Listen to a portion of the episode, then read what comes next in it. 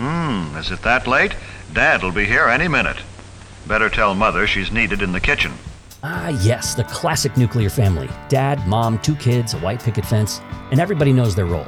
I grew up believing this was the one right way to be a family, and I believed that until I started getting to know real people who didn't fit that mold. We're watching this old nuclear family model explode in real time, but we don't need to hit the panic button. We can let curiosity lead the way.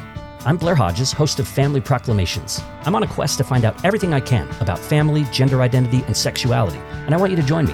On this podcast, I'm talking to best selling authors about marriage, divorce, cohabitation, single adulthood, parenting, childlessness, adoption, fostering, gender identity, human biology, and lots more. We'll learn about different families and identities, past, present, and future. So please get ready to surrender old stereotypes and embrace new perspectives. There's no single way to be a family, and every kind of family has something we can learn from. Check out Family Proclamations anywhere you get your podcasts and at familyproclamations.org. Presented by Fireside with Blair Hodges. Ah, dinner time. This is the time for pleasant discussion in a thoroughly relaxed mood.